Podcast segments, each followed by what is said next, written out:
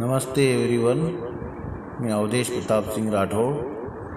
आज एक बहुत गंभीर परिस्थिति के बारे में दो दो लाइन सुनाने जा रहा हूँ कि एक बेटा जब अपने बुज़ुर्ग माता पिता को वहाँ वृद्धाश्रम में छोड़ के आता है अपनी पत्नी के कहने पर तो देखिए वो सुनिए रचनाएँ।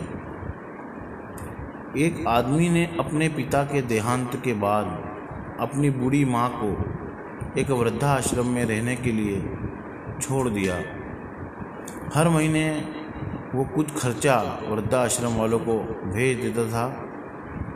समय गुजरता गया।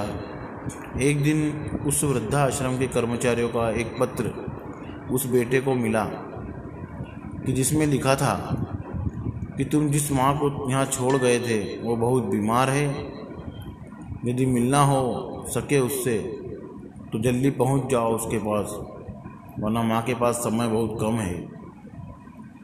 वो माँ के पास वृद्धाश्रम पहुँच गया। देखा माँ की हालत ख़राब थी। लगता था कि अंतिम समय आ ही गया हो जैसे। ये सोचकर उसने माँ से पूछा कि, माँ, तुम्हारी कोई अंतिम इच्छा हो तो बताओ, मैं उसे अवश्य पूरी करूँगा। माँ बोली, बेटा, इस वृद्ध आश्रम में एक पंखा अवश्य लगवा देना। बेटे का कहना था कि, माँ, तेरा तो अंत समय नज़दीक है। वो पंखा तो तुम्हारे कुछ काम आएगा ही नहीं। तो माँ बोली कि, बेटा, मैंने इस वृद्धाश्रम में गर्मी में बहुत तकलीफ़ भोगी है।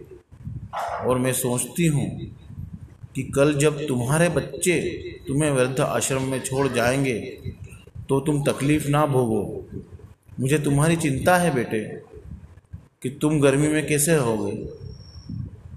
धन्यवाद, बड़ा विचारणीय प्रश्न छोड़ गई है माँ, आजकल के बेटे को, बेटे बेटे बेटियों के ऊपर।